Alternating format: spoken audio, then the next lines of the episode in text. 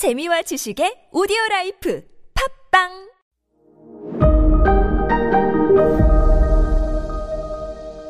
네, 여러분 안녕하십니까. 역사 스토리텔러 썬킴 인사드리겠습니다.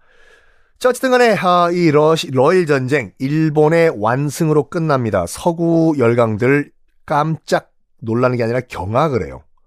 아무리 유럽에서 빌빌빌빌 거리는 거지 러시아지만, 그래도 유럽 국가인데, 누구한테죠? 저기 극동에 있는 뭐 말도 안 되는 섬나라 재팬? 일본한테? 와, 일본 세다! 느껴요. 그래서 서구 열강, 열강들, 영국, 미국, 프랑스 등등 동아시아에서 일본과 대결을 할 게 아니라 일본과 이제 협상을 하자. 라고 결정을 내려요. 그리고 솔직히 말해서 러일 전쟁 사실상 미국이 일본을 굉장히 많이 지원해줬어요. 아메리카가 왜? 미국도 지금 가뜩이나 파이가 작은 아시아에 러시아까지 끼면은 미국이 차지할 수 있는 파이의 양이 줄어들잖아요. 그래서 미국도 러시아가 남하 내려와서 아시아로 들어오는 걸 경계했거든요. 그래서 일본이 대신 좀 막아달라고 해서 뒤로 엄청나게 많은 지원을 해줬어요. 미국이 일본을요. 자, 퀴즈. 제 그 1차 대전 편을 들으신 분 아시겠지만 러일 전쟁 마무리는 미국이 중재를 해줬습니다. 러, 러시아도 일로 오고 일본도 이러고 앉아 서로 악수해. 러일 전쟁을 마무리한 회담의 이름은 미국 항구 도시 이름이에요.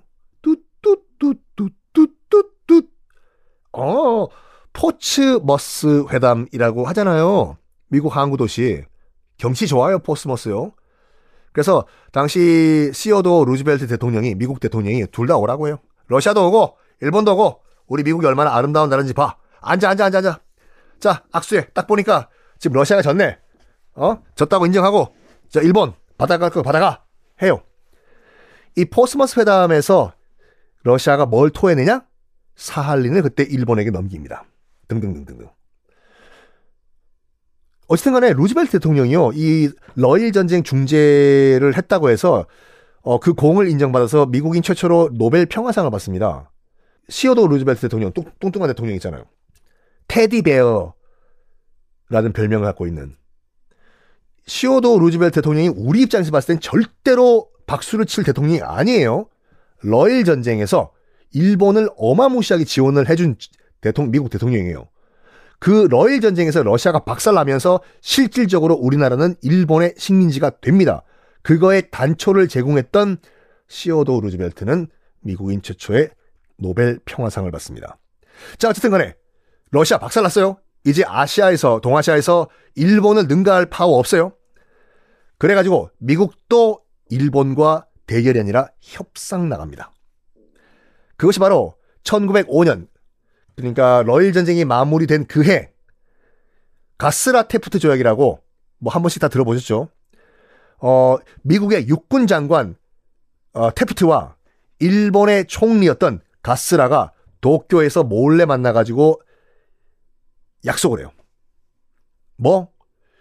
일본이 대한제국 먹어라. 그 대신에 미국은 필리핀 먹겠다. 서로 콜, 딜, 오케이? 그걸 몰래 했다고 해서 가스라 테프트 밀약이라고 하거든요. 자, 이제 모든 열강, 영국도 우리 일본과 동맹이고, 미국도 가스라 테프트 밀약으로 미국은 필리핀 먹어라, 우리 일본은 대한제국 먹을게. 다 된 거예요.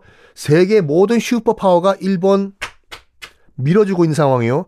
그래서 바로 일본은 대한제국에 들어가가지고 그 같은 해, 가스라 테프트 조약이 이루, 이루어졌던 그 같은 해 들어와서 외교권을 뺏어가 버립니다.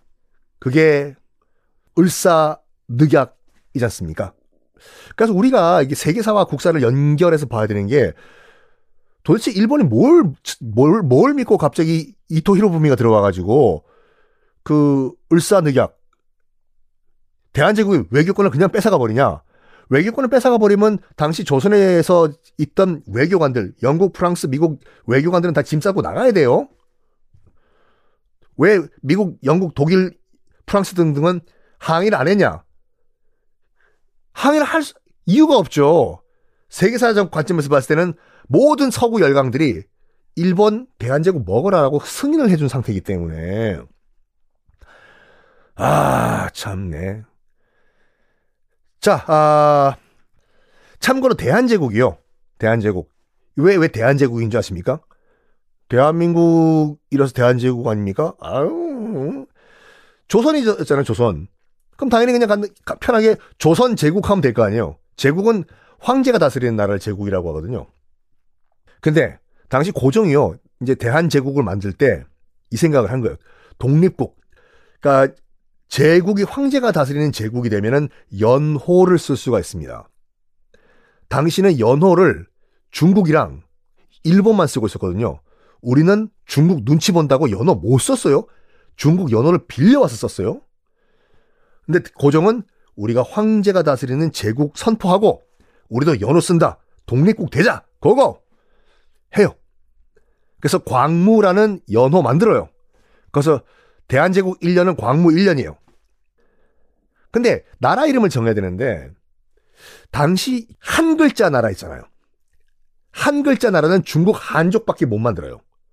당, 청, 명, 원, 송 이런 식으로. 중국 한족들은 그렇게 자기들 한족들이 세운 나라만 한 글자, 당청명 이렇게 쓰고 그 이외 오랑캐들은 다 두 글자의 나라로 부릅니다. 하게 만들었어요. 그래서 조선이었어요. 돌궐, 숙신, 여진 이런 식으로. 고종은 그게 싫었던 거죠.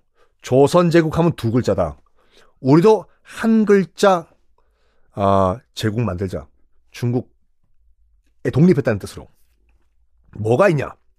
웬만한 글자는 다 중국이 다 쓴 거예요. 그래서 뒤져보니까 예전에 지금 우리 대한민국 할 때 그 한자 있잖아요. 중국 한족 할 때 한자 말고 그게 중국에서 나라가 있었지만 제국까지는 안 갔습니다. 이런 걸 보고 한 거예요. 고종한테 좋다. 그러면 우리 한으로 정한다. 나라 이름을. 근데 보통 자기 나라 제국을 만든 다음에 한이라고 부르는 게 앞에 아니라 앞에 대자를 붙여요. 스스로를 부를 때는. 그래서 청나라에서는 청나라를 뭐라고 불렀냐면 대청제국이라고 불렀어요.